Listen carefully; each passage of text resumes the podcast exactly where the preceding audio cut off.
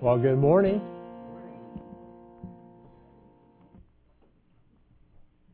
Start off a picture of your grandson. You know, I almost put a uh, updated picture on it, but I didn't have enough time. But probably next week you'll see an updated picture of him. Yeah, I guess it's to come back. Just a quick announcement. Um, June 21st, which is a Thursday, there, there will be no healing service in here. That's the week of impartation. Okay, so you can put that on your calendar that we will not be having service in here on June 21st. And also, July 5th uh, is a Thursday, which follows July 4th. So that week of July 4th, uh, there will be no service as well.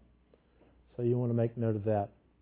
And if you have people that typically come with you that are not here today, you make sure you tell them too, so they won't pop in here. Well, let's let's open with prayer. Father, thank you, thank you again, Father, for your word. Father, we just we just commit this time to you, and we commit this time to your service in Jesus' name. Amen. Okay, we have been studying Habits of a Blessed Christian. This is a series. This is part 12 today of that series. Uh, and let's let's go to our foundational scriptures. Proverbs 18, verse 14.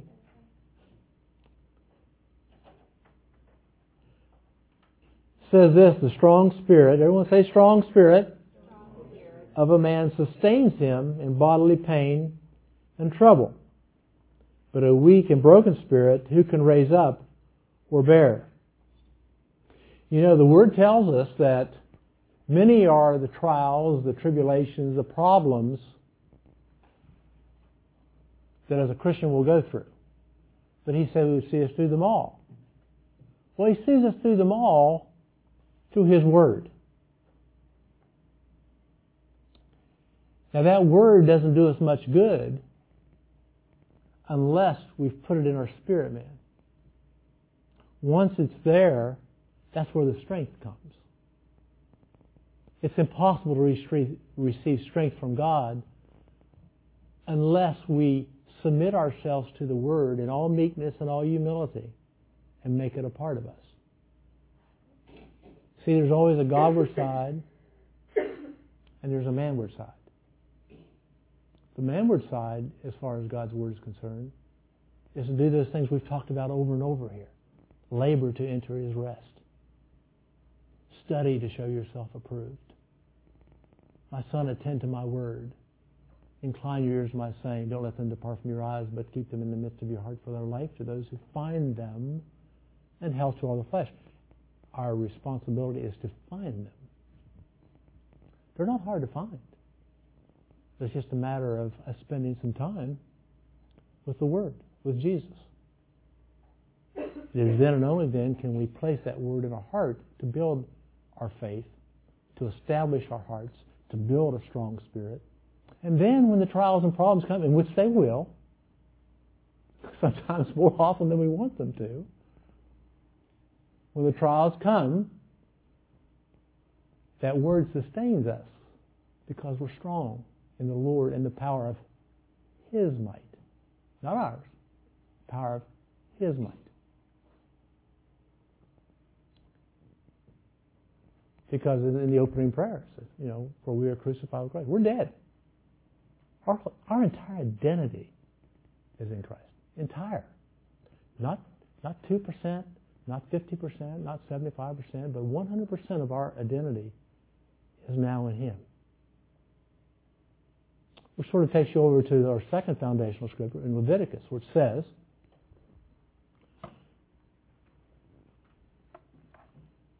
You must be holy because I, the Lord, am holy. I have set you apart from all other people to be my very own. If I didn't say it, it's verse 26 of Leviticus 20. That's from the New Living Translation. Holiness comes into our lives when God's ways become our ways. And in this study over the last 12 weeks, or the 12 weeks that we've taught it, habits that we want to establish as a Christian helps us to develop our character. And our godly character that we develop results in the fulfillment of His calling for our life. That's what it's all about, is becoming more like Him. So if we're crucified with Christ, and our identity is in Christ, then we need to become more Christ-like. We, in essence, have become disciples. Disciple is someone who patterns their life after Him. The word disciple, the root word is discipline. So what we're doing is we're taking our lives, we're taking His Word, and we're disciplining ourselves, establishing ourselves in what His Word says. And when we do that, then we start bearing His fruit. Okay? And our life becomes more and more fulfilled. Anyway, we've gone through several habits in the past. Let me read them real quick to you. They diligently spend time with the Father daily. Secondly, we said they consistently give thanks and praise and worship Him regardless of their circumstances. The third habit was they feed their spirit by reading and listening to God's Word every day. The fourth habit was they strengthen and encourage themselves daily by meditating on God's Word. The fifth, the, yeah, the fifth habit was the words they speak are governed by their faith in God's Word. The words they speak are governed by their faith in God's Word. The sixth habit, which we've been talking on for several weeks now, is they demonstrate their faith by acting upon God's Word. Go with me over to James chapter 1. We've covered this before, but we're going to hit it again because this is so critical to a Christian's life in James 1. Well, they're, they're all critical, but this in particular, because we as Christians have a tendency, we want to hear, okay, we like what we hear a lot of times. But sometimes Hmm. If you're anything like me, there's a tendency to procrastinate. There's a tendency to maybe not immediately do what it says. That's, that's one of the struggles we as Christians have is it's one thing to understand what the Word says. It's another then to go about and do it and place it in application in our lives. But be doers of the word, verse, starting with verse 22, but be doers of the word and not hearers only, deceiving yourselves. For if anyone is a hearer of the word and not a doer, he's like a man observing his natural face in a mirror. For he observes himself, goes away, and immediately forgets what kind of man he was. But he who looks into the perfect law of liberty and continues in it, and is not a forgetful hearer, but a doer of the work, this one will be blessed in what he does. Tell me, when does the blessing come? Into our life. What does the Word say about when does the blessing come into our life? It comes after the doing. Not before, or it just doesn't spontaneously appear in our lives. But when we become a doer of the work, or a doer of the Word, then it says a man will be blessed in his doing. So the blessing follows the doing. That's the manward side. There's a Godward side. There's a, God's already done His part. And you'll find that as we do ours, as we become a perpetual, a persistent doer of the Word, then the blessings just sort of start flowing. You don't know how. Okay? You know, it's just, it's like that plant that a farmer grows. You plant the seed, and then after a period of time, you water it, you fertilize it, and then it starts, and then a little bit comes out of the ground, and over a period of time it grows and grows and grows until it comes to the point where it's time to harvest. The same thing is true with the blessings of God that we so much desire in our life and to manifest in our life. And it doesn't matter what area of life it is. God's word will work when you apply the right seed in the right soil.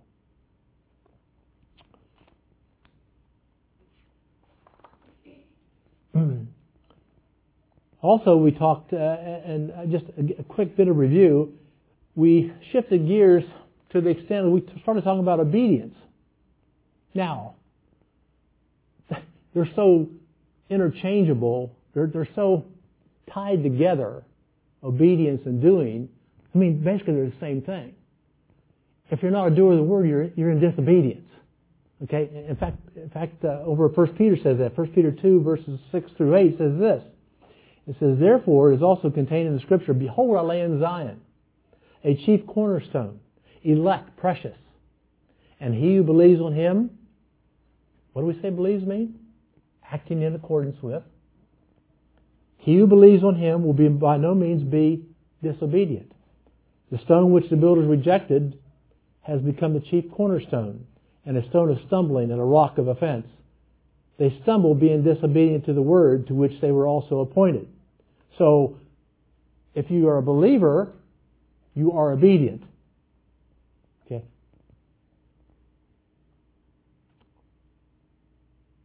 If you're not obedient, then you're not a believer. Okay? So, over in Luke chapter 6, verse, starting with uh, verse 46 through 50, and I read from the Amplified, it says this, Why do you call me Lord, Lord, do not practice what I tell you? For everyone who calls, comes to me and listens to my words in order to heed their teaching and does them, I will show him what he's like. He is like a man building a house who dug and went down deep and laid a foundation upon the rock. And when the flood rose and the torrent broke against the house and could not shake or move it because it had been securely built or founded upon a rock. But he who merely hears and does not practice doing my words is like a man who built his house on the ground without a foundation, against which the torrent burst and immediately it collapsed and fell, and the breaking and ruin of that house was great. so many times we shoot ourselves in the foot because we have not prepared our foundation in God's Word to the point which keeps our spirit strong, which allows when the storms come, when the storms of life come, prevents us from, you know, sort of taking a tumble and fall. Anybody in there had a tumble or fall in here? I've had a few, more than a few. But if I, but if I go back on a monster myself, I, I understand where my response wasn't godly. Or I didn't have a foundation to begin with when the storm came. What is it? What Pastor John says? You know, I'm sure you probably heard him say it one time or another. He says, "You don't, you don't wait until you're hungry to plant, to plant your your garden."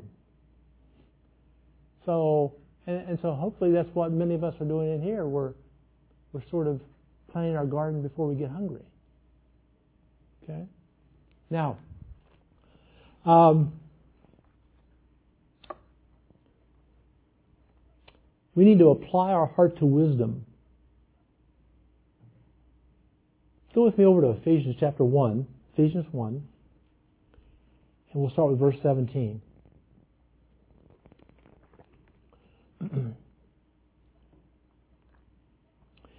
now, this is one of the Ephesians prayers that I hope each and every one of you are praying. Now, what's neat about these prayers and you, in fact, there's a brochure in the in the bookstore. Uh, is it still there, Kathy? Yes. There's a brochure in the bookstore which has several of the. There's a uh, Ephesian prayers. I think there's Colossians and a few other areas, and these are prayers that you can pray, not just once a day or twice a day. You can pray 15, 20 times a day if you want. Okay, and these prayers are significant in the, what it's what is called upon God to do for you. Let's read it. It says, That the God of our Lord Jesus Christ, the Father of glory, may give unto you a spirit of wisdom and revelation in the knowledge of Him. Okay? So, the prayer is, and the desire is, that He give you, God, our Father, give us a spirit of wisdom and revelation in the knowledge of Him. What's wisdom? It's being able to apply the Word of God practically every day of your life, to experience Him every day. And revelation in the knowledge of Him. Revelation is that revealed Word of God that comes into our life as we study and grow in Him. Now, some people say, well, gee whiz, I haven't had a revelation in a long time. Well, I ask you two questions. One, are you spending enough time with Him? And number two, are you already doing the things which you know to do that He's given you before. Because if we aren't doing some of the things He's already given us and told us and we know to do and we're not doing, guess what? You know, how, how are you going to progress unless you start doing what He's already asked you to do? Does that make sense? If I'm a good teacher then I want to lay a foundation. I want you to learn this, okay, in progression.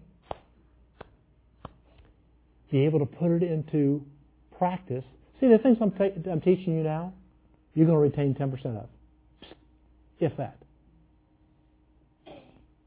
If I'm able to demonstrate some of those things that I'm teaching that you can actually physically see, you'll probably retain up to 50%.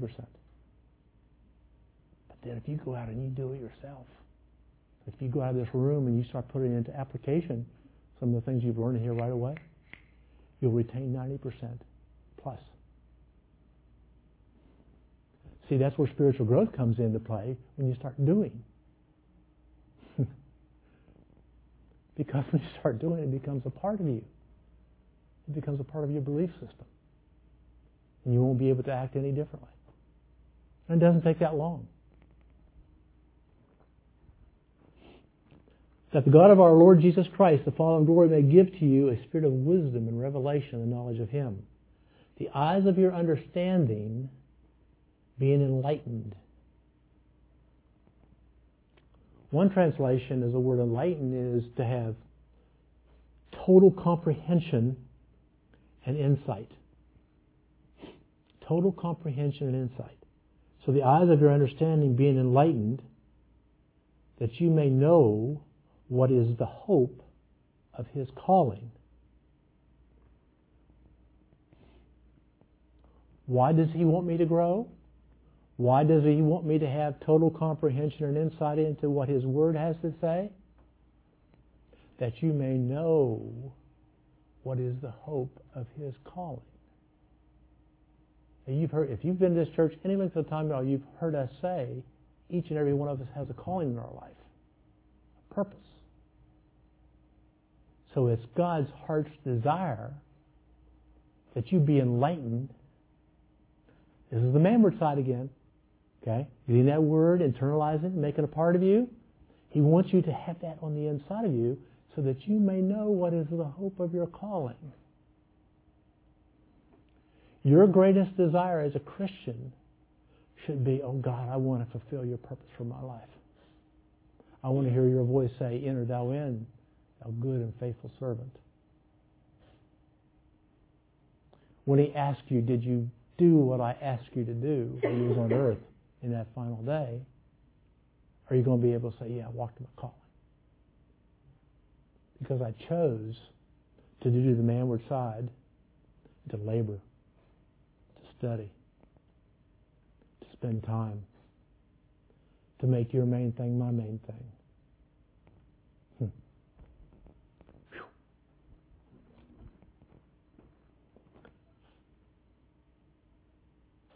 And what are the riches of the glory of his inheritance in us as saints? And what are the riches of the glory of his inheritance in us as saints? So, what are the riches of the glory? The riches of the glory are whatever we need. this is healing school, right? Or healing service. Well, some of us might need health. Some of us might need prosperity, maybe some finances. Maybe we're going through some financial issues right now. Or, or maybe it's a particular sin that we're having, struggling overcoming. We need God's grace, His ability to come through it. Whatever it is, whatever, that's His riches, His ability to give it to you. The riches of the glory of His inheritance in us as saints. See, we've already, He's already given it, it's there. All these things are already present. And it's not like He's got it in His hand and there's got to be something that happens for him to pour it out. He's already poured it out. But doing the manward side is what allows us to see it come out of the eternal realm, pass through our soulish physical realm, and all of a sudden we start experiencing it in our daily life. And again, we don't know how it happens. All we know is when we apply the Word, when we protect the Word, when we attend to it, guard it in our hearts, then it comes into manifestation at some point in time. In God's time. Go with me over to Hebrews chapter 12. Hebrews chapter 12. We'll start reading verse 1. It says, Therefore we also, since we are surrounded by so great a cloud of witnesses, let us lay aside every weight and the sin which so easily ensnares us, and let us run with endurance the race that is set before us. So here in Hebrews 12, God is likening our walk with God as a race. It said we are surrounded by so great a cloud of witnesses. But right now, I guess you can look at, you know, look at, there's like a grandstand of people that have already gone on before us who's rooting for us in this grandstand. Because see, it's like into a race. It's sort of like a sports, sports analogy, if you will. It says, lay aside every weight, just like a runner does. You know, a runner doesn't have much clothes on, does he? He just has a pair of shorts and a little t-shirt, and that's about it. And so they don't want any additional weight in order that would prevent them from getting the entire advantage of running that race. Or what are some of the weights in our life that we need to get rid of when we're running this endurance race for God? Well, we need to get rid of some of this care and worry and anxiety, this sort of that the enemy tries to flood your life with. It could be an overindulgence with things that impact your life, like maybe maybe work, become a workaholic. Instead of spending some time with God, we you know work becomes our idol, becomes more important than spending some time with God. It could be hobbies. It could be reading books, non-Christian books, which is okay. There's nothing wrong with that. But if you make that more important than our relationship with God, it becomes a weight to you. Not necessarily sin, just something that takes God's place. It's a substitute. And, gives us, and the sin which so easily besets us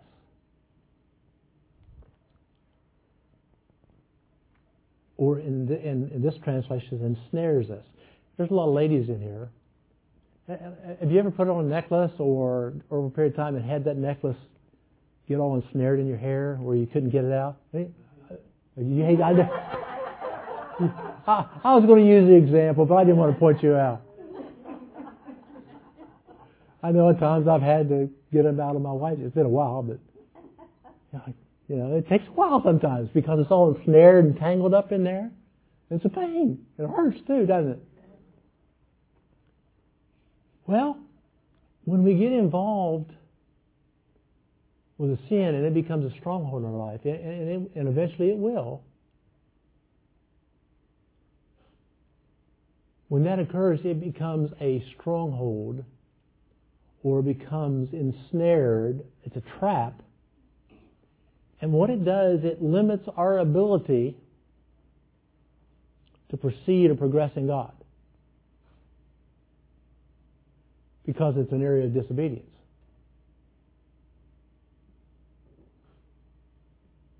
But God's Word allows us to come through that.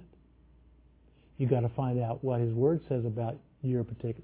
Sin shall not have dominion over you, but you will have dominion over sin. Don't you know that to whom you yield your, your members to obey, his servants to are to whom you obey, whether of sin unto death or of obedience unto righteousness? So if I was entrapped in a sin, I'd probably go over to Romans and I would pick those up. And I would say, wait a minute. Satan, you're, yeah. Sin has no dominion over me. See, that's what Jesus' whole death, burial, and resurrection gave us the power to overcome sin.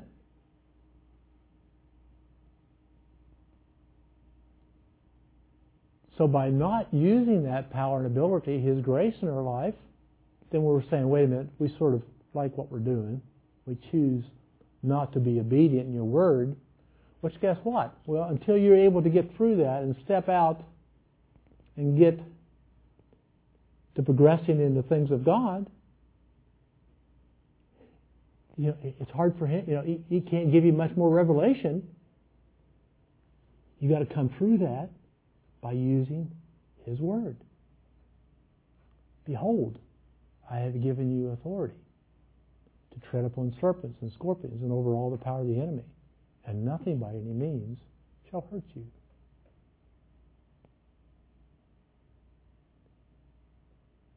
So if this sin is bringing about the wages of sin is death, if it's bringing about death, if it's bringing about issues and problems in your life, struggles, then we need to get rid of that pretty quick. We need to lay aside every weight and the sin that does so easily beset us and run the race of endurance. Do you know endurance is one of the fruits of the Spirit? I think it's called long suffering. But it's one of the fruits. Now I'm years old.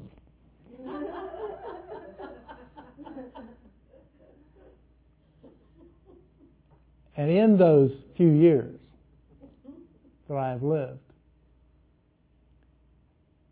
there has been trials and tribulations and issues that have come into my life.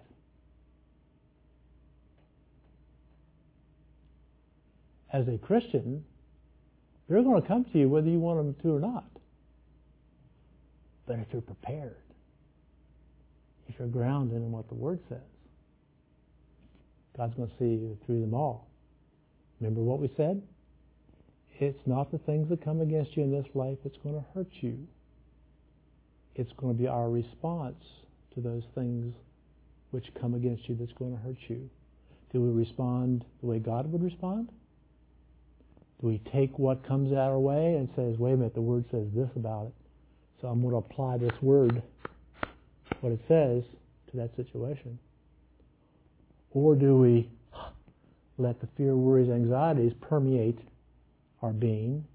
And we say, oh, what are we going to do? What are we going to do? God help me, God help me, God help me.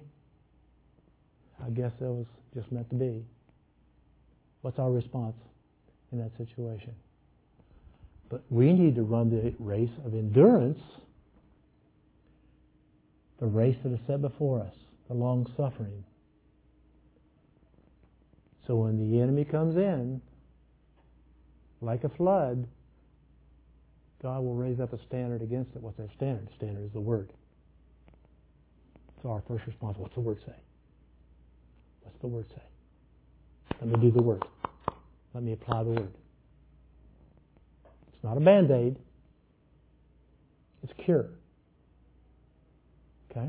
Now, go with me over to James chapter 1. James chapter 1, we'll start with verse 21. Therefore, lay aside all filthiness and overflow of wickedness, and receive with meekness the implanted word. Everyone say implanted word which is able to save your souls. Therefore lay aside all filthiness and overflow of wickedness and receive with meekness. You know, I believe that's another fruit, meekness. Hmm. Receive with meekness. So you need to have some growth in that particular fruit, don't you? The implanted word, which is able to save your souls. Well, your soul is your mind, your will, your emotions. So when it speaks of implanted word, that would imply that the word is not necessarily there yet, is it? Now, when you became born again as a Christian, when you received your your new birth, when you became a new creation, when you were when you became alive unto God, did you have all of the Word? Well, I guess you did. Because He shed His love abroad, poured forth in the heart by the Holy Spirit. It was in there. But did you know it yet? Didn't know it yet, did you? Okay? So what we need to do is to receive with meekness knowing that we need God desperately, that we need His Word desperately. We receive with meekness the engrafted Word or the implanted Word, which is able to save our souls. So that means, let me get back to the labor to his rest. Let me get back to study to show yourself approved. Let me go back to my son, attend to my words. Is to make that word a part of us. And when we do that, the word says it saves our souls. Well, John, I thought we were saved. Yeah, you are. Your spirit man saved. It's born again. It's born. It's new. But your soulish realm. See, when I was born again, my thought process was probably still messed up. I thought I thought uh, thoughts that were contrary to the Word of God. So what I'm doing whenever I put the take the implanted Word and I put it inside me, guess what I'm doing? I'm renewing my mind. I'm taking those corrupted files up there in this data bank and I'm purging the corrupted files and I'm replacing them with what God's Word says. And therefore, whenever the trials of life come my way, I can hit the enter button and I can say, I need to process lack. My God is able to make all grace abound to you, you may always, under all circumstances, be self sufficient, having abundance left over to meet the needs of others.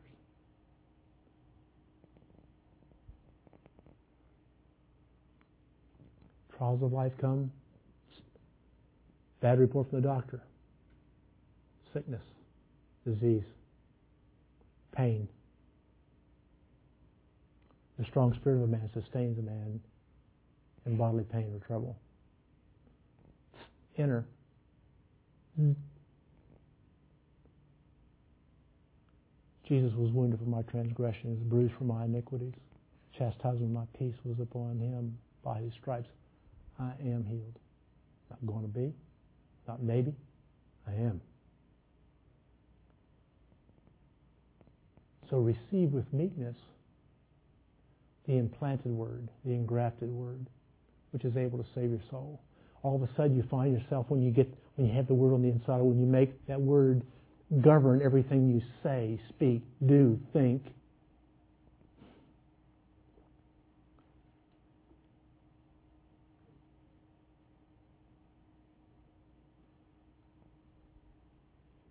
the way you think changes. Your perspective changes. You're making God's ways your ways.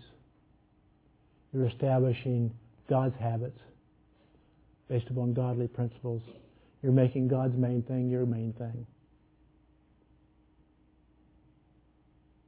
You're dwelling in the secret place of the Most High. You're abiding under the shadow of the Almighty. We can say, Lord, you're my refuge, my fortress, my God. It's in you that I trust. Surely he will deliver me from the snare, the entrapment of the enemy. He will cover me with his feathers, and under his wings I will find refuge. His truth, his word, Jesus is my shield and my buckler. You know what a buckler is? You know, you know what a shield is. It protects us from the front. A buckler 360 degrees protection. When you're abiding under the shadow of the Almighty, there is absolutely nothing that can touch you. But when we walk outside that shadow, when we choose to be a disobedient, we open ourselves to the enemy. That's why it is so needful for us to spend as much time as possible with our Father.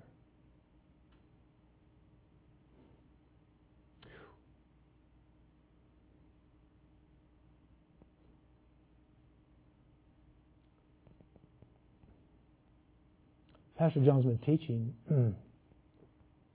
on growth for the past two or three weeks. If you haven't heard any of that series, go online at Media Connect. Media Connect.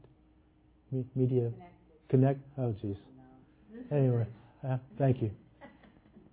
And listen to them. It is so important that we grow. If we grow, we're able to walk in the calling that we just talked about. If we walked in the calling, that's when you're going to have the impact on other people's lives. That's when you're going to see revival come. Revival starts with you. So we receive with meekness the engrafted word, which is able to save your souls. Now,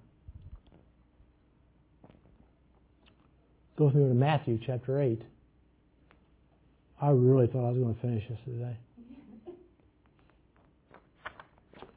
Matthew chapter 8, verse 31. Then Jesus said to those Jews who believed him, If you abide in my word, you are my disciples indeed, and you shall know the truth, and the truth shall make you free. Now, we just spoke about that a little bit. I guess we talked about being a disciple as well.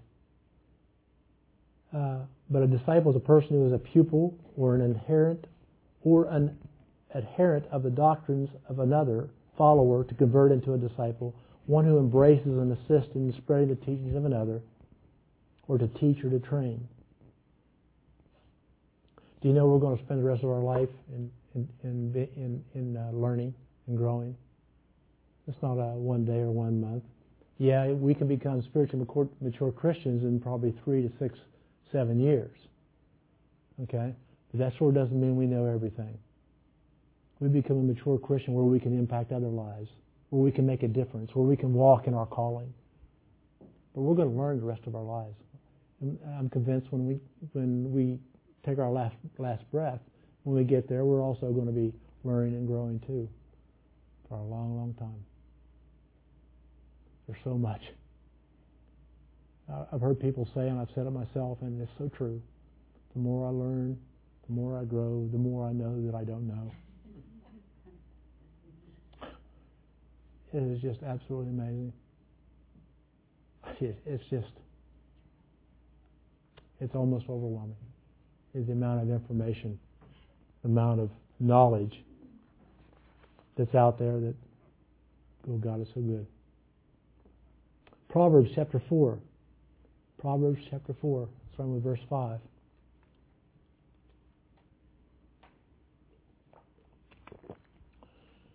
Let your heart retain my words. Keep my commands and live. Get wisdom.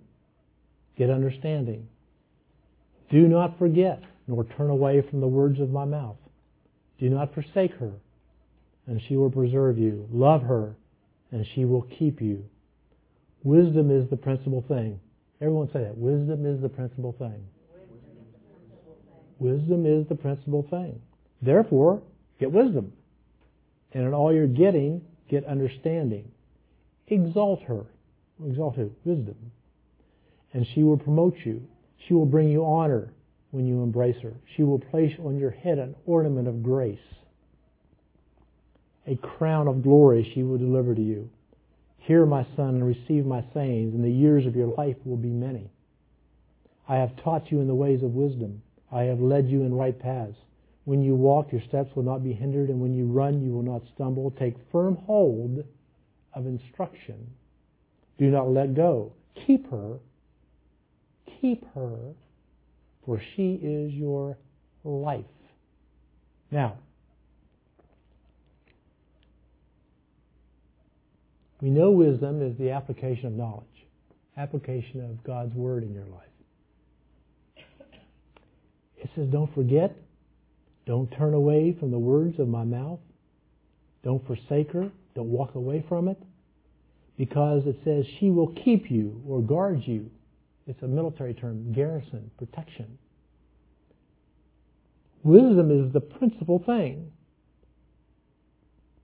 Now, I looked up, I took the opportunity to look up in the dictionary. This wasn't any kind of a Bible concordance, it was just strictly the dictionary. It says this Principle.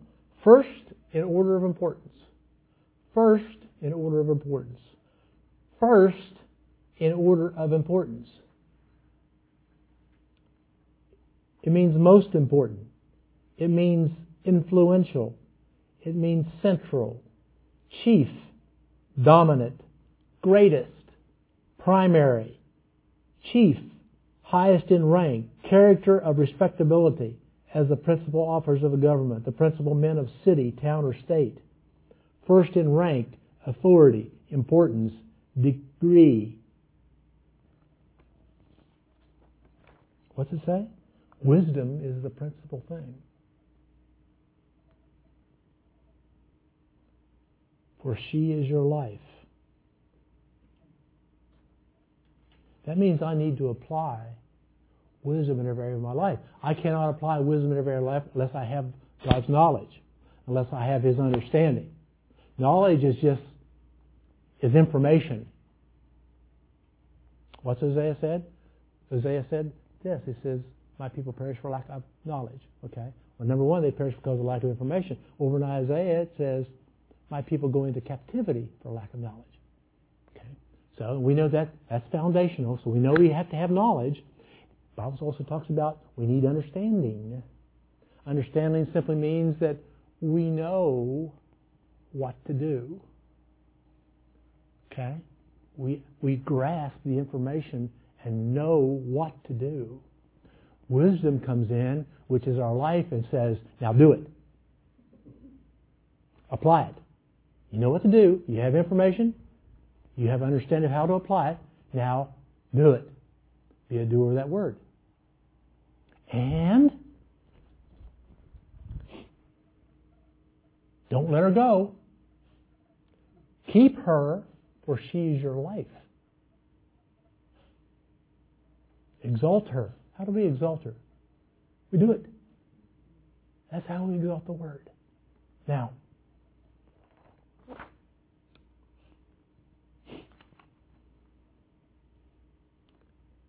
I um, I get amazed sometimes, and it's really not funny. I but I, yeah, the, the, greater percentage of people that I deal with in, in terms of spiritual guidance and things like that, you know, they'll they want to they want to change, they want to grow, they want to they want to make things better in their lives, and so they they apply the word. But there's some people, you know, you, you make a recommendation, you tell them they just they're like Peter Pan.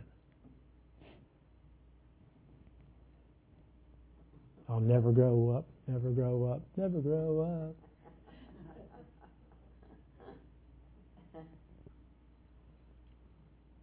You sort of want to stay where they're at. Don't have time. Got other things of importance. And what they're saying is, I have put several idols up in my life in which do not touch because I'm I'm happy doing my idol thing, whether it's TV or golf or reading or you know, whatever it is. Don't ask me to read a couple scriptures or meditate on them. Don't ask me to read a Christian book that will feed me life and bring restoration to me. It's amazing. Absolutely amazing. I don't understand it. But there's actually people like that. But we have to continue to pray for them. Father, fill them with the knowledge of your will and all wisdom and spiritual understanding, that they may walk worthy of you, pleasing you in everything that they do, bearing fruit, bearing fruit in every good work, and always increasing in the knowledge of you. Strengthen them with all might according to your glorious power with patience, with long suffering, with joyfulness. And I thank you, Father, for making them to be partakers of your inheritance in them as saints, and for delivering them from the power of darkness and translating them into the kingdom of your dear Son, in whom they have redemption through his blood, even the forgiveness of sin. Anybody know anybody like that? That's why those prayers are so important. Get a co- if you haven't got to go, get a copy. Pray them every day. Pray multiple times a day. Not only for yourself, but for others as well.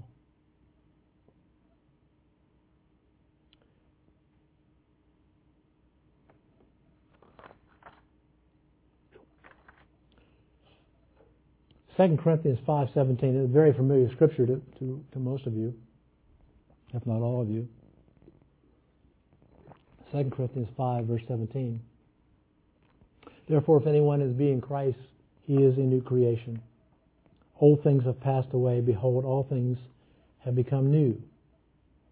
It says that if, if you're in Christ, if you've been baptized into Christ, if you've been immersed into Christ, if you've gone through the born again experience, if you've had the conversion from death to life, then you've received a new identity. See, you're a new creation that's never existed before.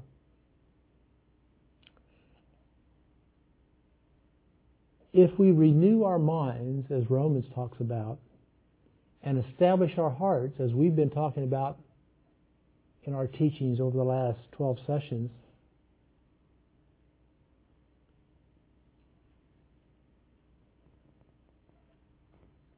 we will start to experience and start to live in that new identity.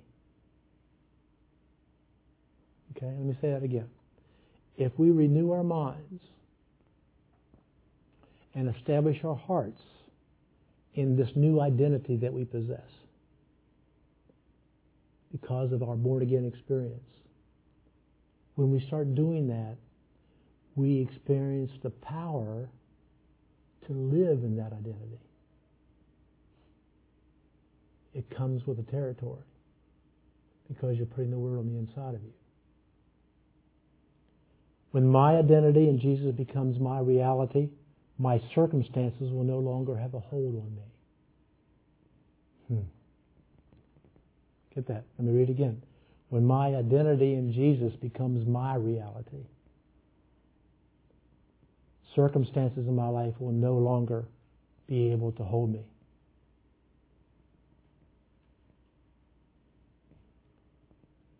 In other words, things change. The things that we see are temporal, subject to change. The things that we don't see are eternal. So what happens when you make that cheat, when you make Jesus your new identity, when you're walking in His fruit, when you're walking in His ways, the eternal things come over and change things in your life. Change from the lack to prosperity, poor health to well being, poor relationships to good relationships.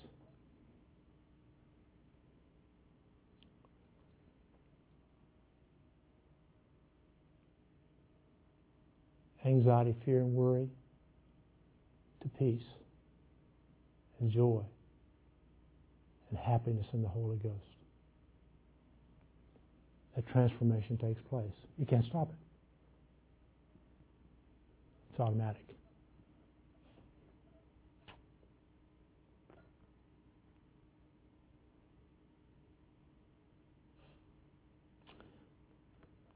Let me let me go. There's two more scriptures. Um, there's one. One scripture I want to cover, and we'll stop for today. Go with me to Jonah chapter two. Jonah chapter two, starting with verse five.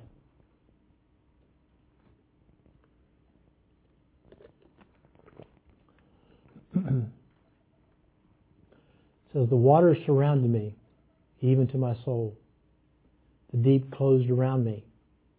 Weeds were wrapped around my head. Now keep in mind, this is the story of Jonah. This, he's been swallowed by a big fish. Okay? And he's inside the belly of this big fish. Now, why was he in there? Well, he was in disobedience to God at the time. He chose, he was told to go preach to the people of Nineveh, which he hated sorely. he hated it so bad that he ran away from God, literally tried to flee somewhere else. And when he was on this ship, God prepared a fish. And so he's inside this fish. He says, and weeds were wrapped around my head. I went down to the moorings of the mountains. Oh, oh okay, so the depths of the sea. So I'm down here. I'm down here where the mountains are anchored, where they come out of. The earth with its bars closed behind me forever. Yet you have brought up my life from the pit, O Lord my God. When my soul fainted, Have you ever fainted in soul? Have you ever been overwhelmed and uh, I, I'm not sure I can really handle this. You know, it's, it's almost I think I'll give up. When my soul fainted within me, I remembered the Lord. He must have planted a garden, didn't he? Jonah was a prophet. So Jonah planted a garden. I remembered what your word said, and my prayer went up to you into your holy temple. Those who regard or those who observe or those who pay attention to worthless idols or lying vanities, one translation says, forsake their own mercy.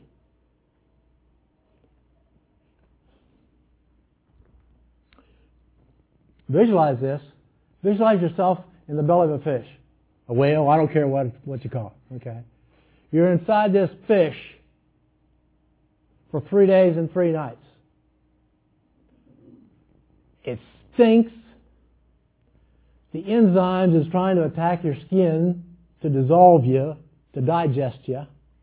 You're wrapped with weeds, with weeds. It's probably hotter than blazes in there. You're probably struggling to breathe because of the lack of oxygen. And Jonah says, I remembered your word. And I prayed to you, and my prayers went into the holy temple. Those who regard lying vanities, those who regard idols, those regard the weeds that I was around my neck, those who regard the heat and the slime of my surroundings and the overwhelming things that come against me, those who regard those forsake their own mercy. Can you finish it? But I will sacrifice to you with a voice of thanksgiving. I will pay what I have vowed. Salvation is of the Lord. In this midst, it's not the things that come against you that hurt you. It's our response to those things that come against you that's going to hurt you. And so when the fish was inside the belly of the fish, his response was, I remembered the word. And I sacrificed thanksgiving. And I chose, Father, I will repent and I will pay my vows to you. I'll go to Nineveh and preach. And when he did, they were saved. They, they, they were restored. They were, and they were kept from destruction because of what he did his, in his obedience. If we look at our circumstances and the things that are coming against us each and every day of our lives, and we dwell upon that, and we choose to see that as our reality rather than the identity of Jesus as our reality, the Word of God, which frees us, sets us free from those things. If we set ourselves upon the things called lying vanities, then yeah, we're going to be destroyed. But I remember the word. I will pay my vows. I offer up a sacrifice of thanksgiving. I respond according to what the word says. I'm a doer of the word. And therefore, I will not forsake the mercy that is there for me. Amen. Pray with me. Father God, thank you, Father, for today. Thank you for your word. Thank you for every life here. Father, I pray that I pray that that word, Father, just grows, becomes a part of them, and governs their life. And I ask these things in Jesus' name. Amen. Thank you, Pastor. Amen.